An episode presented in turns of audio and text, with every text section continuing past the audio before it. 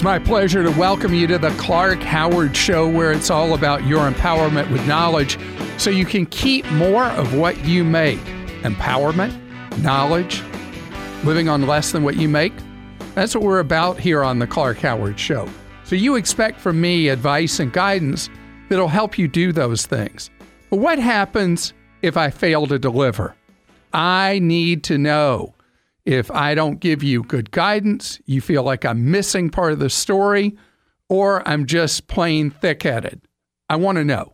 So if you go to Clark.com, you can go to Clark Stinks and post where you feel I didn't deliver for you and for others. Others can read what you post, they can comment on it, and they can agree, disagree. And then weekly, our producer Christa goes through your posts on Clark Stinks and shares her favorites with you here on the air. I should have never encouraged you to speak. You must think I'm pretty stupid. You should be ashamed of yourself. Well, maybe I'm wrong. Maybe I'm wrong. Maybe you're right, pal.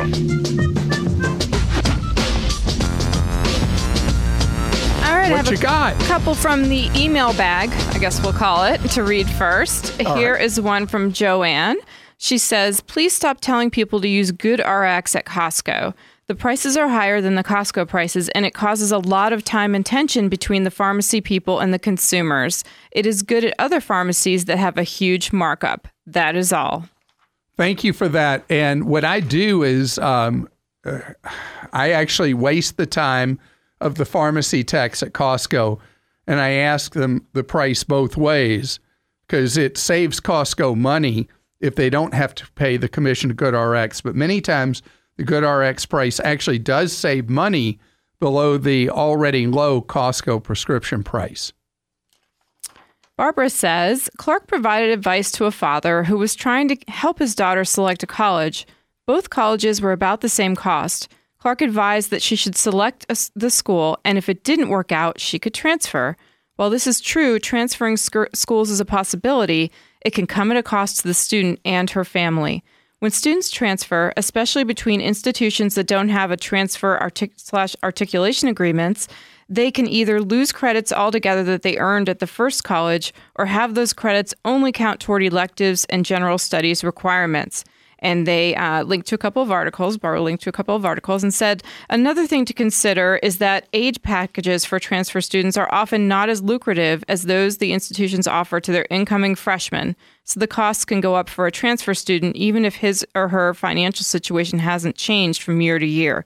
Clark should exercise caution when advising to transfer. Okay, I appreciate everything you said. I never want someone to feel trapped where a parent made the choice for them. Since the schools were equivalent in cost, I think there's a greater likelihood that a child will enjoy the school and want to remain if the kid gets to make the decision between the schools instead of the parent making the decision. And I don't want a kid to feel like because of all the issues you raised that they're trapped where they first choose. And yes, there can be dislocation, disruption, maybe an, even an additional semester in college when you do transfer because of lost credits. But I want a college student to know that he or she is not trapped at a school where they're miserable and that transferring is an alternative. This certainly is not to condone the recent slip up by Marriott in their data breach, but to correct a statement that Clark made.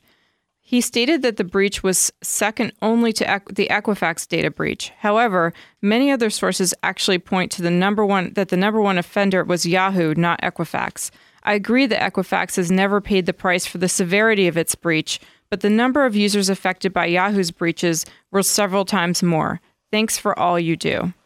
Thank you very much. And I don't want to uh, minimize the Yahoo breach, which involved over a billion accounts worldwide.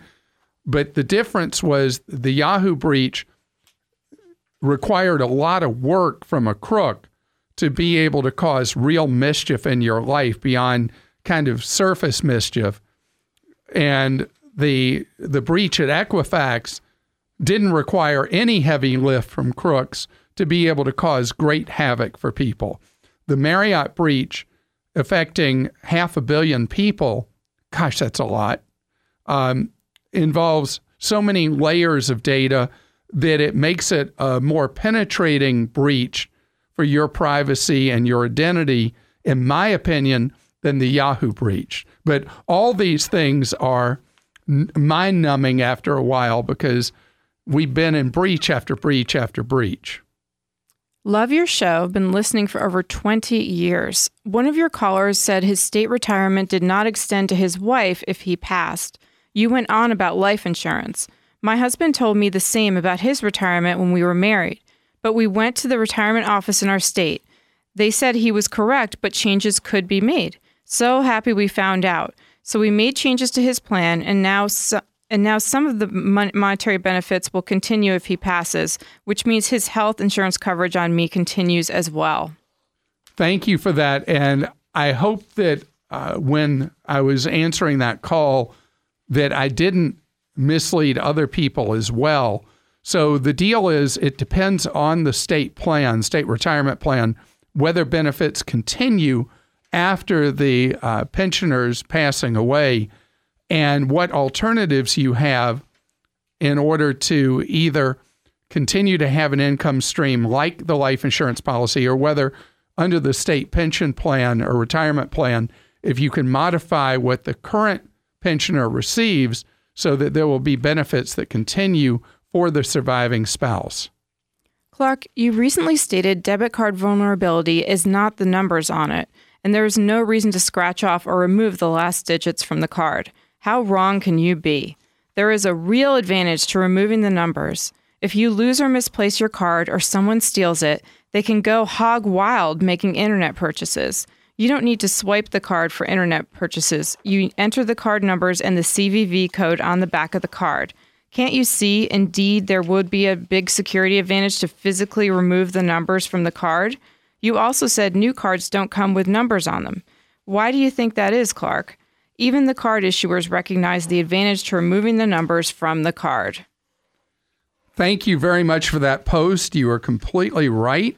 And I should have acknowledged that there is potentially an advantage to wiping off the last four digits of a debit card so if it does fall in the wrong hands, the criminal doesn't have that information to do just what you said online purchasing as if they're you. Hi, Clark. I love your show, but when you tell people they should wait until 72 and a half to take Social Security, no, I, 70. I feel that you have left out relevant information which could change your answer. True, you would get more money per month by waiting, but you failed to account for all the money you could have received and invested during the time you waited. Therefore, you should tell people what the break even point would be, i.e., how long would it take for someone retiring at 66 to catch up to the earnings of someone who retired at 62, assuming the person at 62 reinvested all of his income at, say, 3% annually. I once figured it out, and the break even point was 69 but you but you all figure it out. Also, if your family doesn't have a history of living past 69, it'd probably be better to take social security as early as you can. The break even kid. Thank you to the break even kid. So there's many many issues involved with when people take social security. I'm very stark about it for one reason. People overwhelmingly take social security at age 62 and later in life, if they are blessed with long life, they don't have enough money coming in every month from Social Security. So when you're younger and still able to work some amount, maybe more than you might want, is an advantage to delaying so that later in life, when maybe you're not physically able to, you get a larger Social Security check. And that doesn't even account for the benefit to your spouse when you wait to take Social Security. But the thing I want you to do is I want you just to think and see whether there is an alternative better than taking Social Security at age 62 or 66 and waiting instead till age 70. I recommend anybody approaching retirement use the Social Security tools that socialsecurity.gov has available to you. Or if you really want to dig deep, pay $40 for maximizemysocialsecurity.com and you can run hyper personal exact answers on your individual situation as to the ideal time to claim Social Security benefits. Clark, I heard your recent discussion about your wife's choice to feed a designer dog food. I Yeah. think this is how you described it. Yes. I would recommend that you and your listeners ask your veterinarian for their recommendation, and chances are they will not recommend the more expensive designer dog foods. I am not in no way qualified to solicit any special medical recommendations for your animals, and neither is the designer dog food marketing department. Your veterinarian is the most qualified to make these recommendations. Much like your dog's human companion, you your dog can develop food allergies, upset stomach, obesity, diabetes, and countless other health related problems from their diet. Will, listening on KRMG in Tulsa, Oklahoma.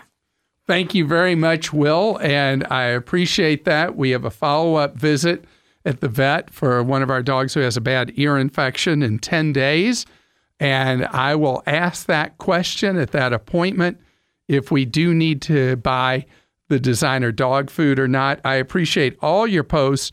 Today, Christa, unusual number of posts that were very, very specific in response to things I'd said and very helpful to your fellow listeners, our fellow listeners. I mm-hmm. appreciate you taking the time to post.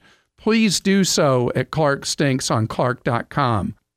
Tim is with us on the Clark Howard Show. Hello, Tim. How you doing? Hi, Clark. It's an honor to be on your show. Well, great to have you here. You and I are going to share a common tale of woe that happens when you rent a car today. Yes, uh, Clark. I'll tell you, I've enjoyed listening to your show for many years now, uh, almost decades now. You and I are about the same age, so I've really enjoyed listening to you over the years. Thank you. So uh, you got burned like I did on going through a toll road or a toll bridge with a rental car. Is that true? Yes, yes, Clark. Can I tell you a little story about this one? Sure. Go right ahead. Thanks to you, Clark. You've kind of educated us over the years of what I need to do to rent a car. And my wife was in an auto accident, and so we are Oh, I'm sorry. Is she okay? Yeah, you're you're so sweet. No, everything went fine. The car the car is banged up, but Okay. the, the kids and the and the and my wife are fine, and that's all I can appreciate here. Sure. And uh, but I need the car fixed, and thanks to you, uh, I did my my my Clark duty here. I took photographs of the uh, car before I had it. She kind of rolled her eyes at me, you know, when I did that. And I said, by the way, we live in a neighborhood where we have a lot of tolls, and my wife loves taking the toll road. Oh boy. And and they said no problem. Uh, it's just regular customary tolls. It'll be on an account. We have an account with this big rental car company. And I thought, well, it, you know, it's on my credit card anyways. Why not? But lo and behold, uh, a month later, I get a bill for $172.04 for toll charges for about uh, 12, 13 days. So uh, That I sound did, that sounds about well as that sounds about correct. I won't say that sounds about right. So they were charging uh, fifteen ninety five a day. Well, it looked like they were charging about uh, five. This one charged five ninety five a day, and I do have a transponder, but of course it was in the car that's being repaired. So I did what Clark's told us to do. I immediately called the agent, said, "Hey, this is not what we agreed to. I thought I had custom." She said customary toll charges, and uh, they said no problem. Just call the the company and tell them your toll account. So I spent an hour on the phone dealing with that, and that got me nowhere, by the way. Oh, I, I've, I've, I've not only have I seen this movie, I have been in this movie. I've, I, I have the same exact storyline. And so they, they're very, um, very, they're not not polite. I mean, they're very matter of fact when you talk to them at the, I'll use this term loosely, servicing bureau that they shunt you off to, and they say, well, it's you know, it's in your contract. Well, it was a surprise to me because that's not what we agreed to. That's not what she told me. It was probably in the mice type that I didn't read, but she told me customary charges. I thought it was customary charges. I didn't think there would be any problem with that. And uh, I did do the next step that Clark has told us to do. I sent an email to investor relations. And I got a response, a very professional response. But essentially it says, I apologize you were given incorrect information as a toll convenience charge of five ninety five a day uh, are never waived. Yeah. So so let me tell you the story. And you were doing a great service for your fellow listener. Um, to give you the the comparison, I got hit by one of these for fifteen ninety five for the day, Oh my goodness. and the toll itself was a dollar fifty. And it was my navigation that let me down because I, when I'm in a rental car, I always tell my navigation no tolls. And it ended up taking me to this place in Portsmouth, Virginia, where the only way I could get to my cousin's wedding on time was to go through this tunnel. And I'm like, oh, I know this is going to cost me, but I didn't expect it to be 15.95 plus the toll. There are lawsuits about this, about the unconscionable rates the car rental companies are charging. They're all hiding behind the lingo in their contracts. And all you and I can do is inform others that this is the dirty pool that the car rental companies are playing. And what I've recommended when you rent a car is if you are going to need to use tolls, go buy a prepaid toll device, you know, because prepaid devices are sold pretty much all over the place. And you buy that and you have that in the rental car if you're going to have it as an insurance replacement rental or something like that. They are not going to break precedent and do anything for you because then if that gets out, they're worried that others will just make a lot of noise and it'll kill a profit center for the car rental companies. I'm so glad you're with us here on the Clark Howard Show, where it's all about you and that wallet of yours. Want you to learn ideas from me so you can keep more of what you make. And today is Pearl Harbor Day. For me, at the time that I grew up, it was the most significant day each year where we remembered what happened on that day and then over the next four years of World War II.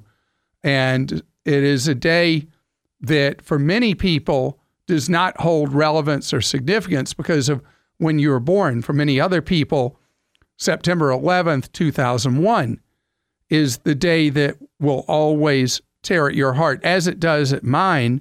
But the era I grew up in today is so significant and important. And there are very few people still left alive from World War II.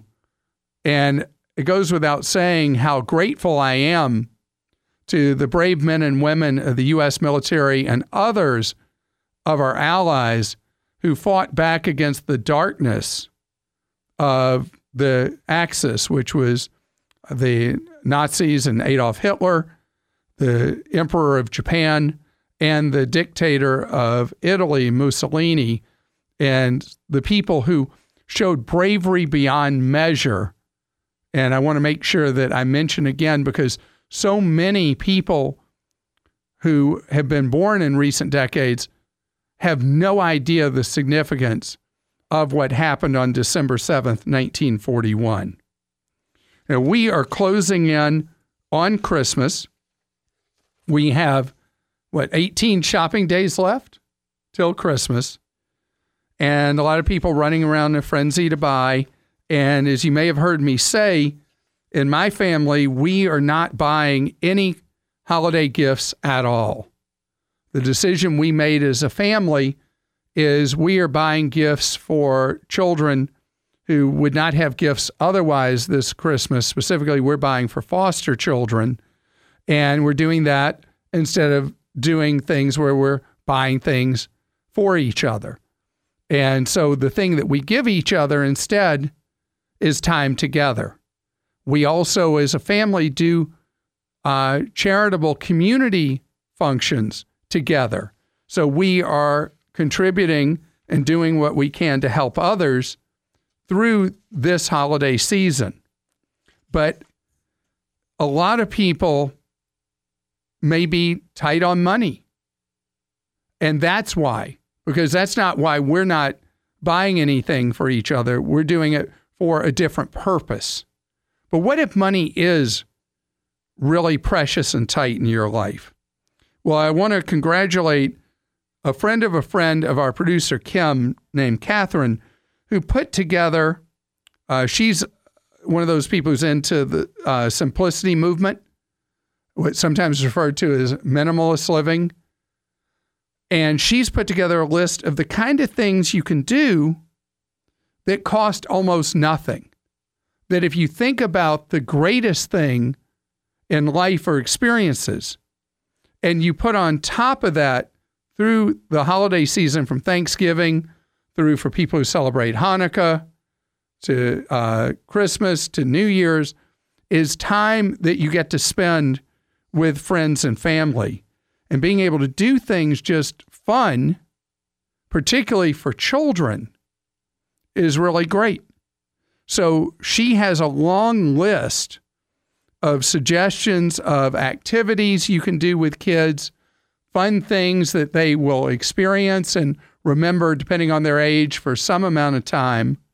And the list is divided by categories things you can do indoors, things you can do outdoors, things you do together, uh, learning from each other uh, in a fun way. So many activities, probably around oh, 60 different activities are on this list. And Kim, you were particularly touched by your friend of a friend. Do you want to give some examples of the activities that you were like, hey, if I was still a kid, these are the things I would want to do? Absolutely. Well, her name is Catherine, and I do want to give her credit. And I mm. think she posted this as over a hundred altogether. Oh, over a hundred. Yeah. So my 100. math estimating skills are terrible. Well, I mean, you're just like trying to count jelly beans in a jar, basically. So I think you are forgiven. But some of the things that really struck me, my my absolute favorite thing was a category that she called "Share Your Skills." So, if you know how to juggle, if you know how to sew, if you know how to whistle or bake, what a great gift to give a kid to make a date to go over to their house and teach them something that you know, something that they might end up really adoring and that maybe one day they can teach someone else. Loved it. So I've never been able to blow a bubble with bubble gum, Really? Mm-hmm. and I've never been able to whistle. Hmm. You can do both of those things? I am a terrible whistler, but I can make a sound come out of my mouth, usually with a little bit of spit as well. Oh, that's So that's you don't want me whistling. thought, Yes. You don't want me whistling around you. But uh, yeah, I can blow a pretty good bubble. Yeah, I can't do that. How about you, Joel? Can you can you whistle? Yeah, of course. I didn't know that people couldn't Oh, until really? now. Oh, oh, oh, what a terrible thing to say. I'm superior. I didn't even think there would be people who couldn't do that. Oh my Oh goodness. man. Oh, so anyway, goodness. we have a link for you to her list at clark.com because if you have a case of the guilt that money's tight, I don't want you to have that feeling of guilt. There are so many different ways that you can present a present to a kid other than a present. And your presence is usually the best present of all. John joins us on the Clark Howard Show. Hi, John. Hello. How are you? Grateful for another day, Clark. Well, good for you. So, John, you have a question for me about something that means you are having some wonderful financial success in your life. Well, I'm hoping to have that uh, financial success soon, but I uh, believe in planning ahead. So I contacted uh, my current house and car insurer and asked them to uh, quote me on an umbrella policy, which I've heard you recommend many times. And they said uh, basically we had had two fender bender accidents in the past couple of years, and therefore uh, we were not eligible under their criteria to receive umbrella policy coverage. At least they were really honest and cut you off at the knees right there and said, because of how you drive, we aren't wanting to take on the risk. Honesty is a good thing. Yeah. So uh, usually with an umbrella policy, if your principal insurer will not take one on, they usually will have someone they can refer you to who will maybe charge a higher premium, but we'll write that umbrella for you. The other alternative is in the meantime, um, uh, did they tell you how long you had to wait before they would issue an umbrella for you? Uh, they were not very specific, sir. Really? That's a pretty basic piece of information to share with you. Well, they basically said sometime in 2019, which could be a month month or two from now, or it could be 14 months from now. That's um, soon enough. That's soon enough. If you've never had an umbrella before, then I would just wait it out a little bit. But I'm disappointed that they could not be more specific with you.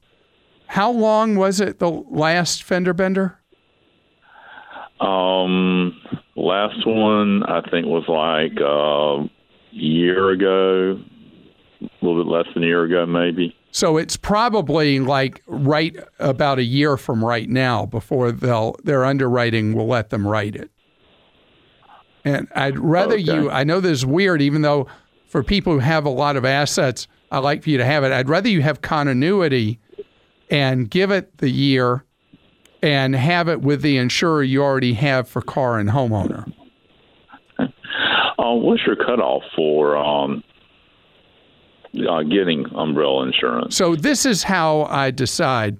You become a real target for potentially getting hit with a serious lawsuit once you've got uh, several million dollars in assets and unencumbered. Like if you own your home free and clear, it's a risk. If you um, have a lot of money in an investment account, you're at risk. So uh, that's when the lawyers, you know, they do a lot of digging online. They might have a, a, a outside service they use because let's say someone comes to them and they've been uh, allegedly injured in an accident and they allege you were at fault. Before that uh, lawyer they saw on TV wants to take the case, they want to know what kind of deep pockets there are with the insurance company and then what kind of deeper pockets there may be for you. And so, are give me if you could in round figures what your net worth is at this point. Oh, uh, probably about five hundred thousand. Yeah, I wouldn't worry appreciably yet.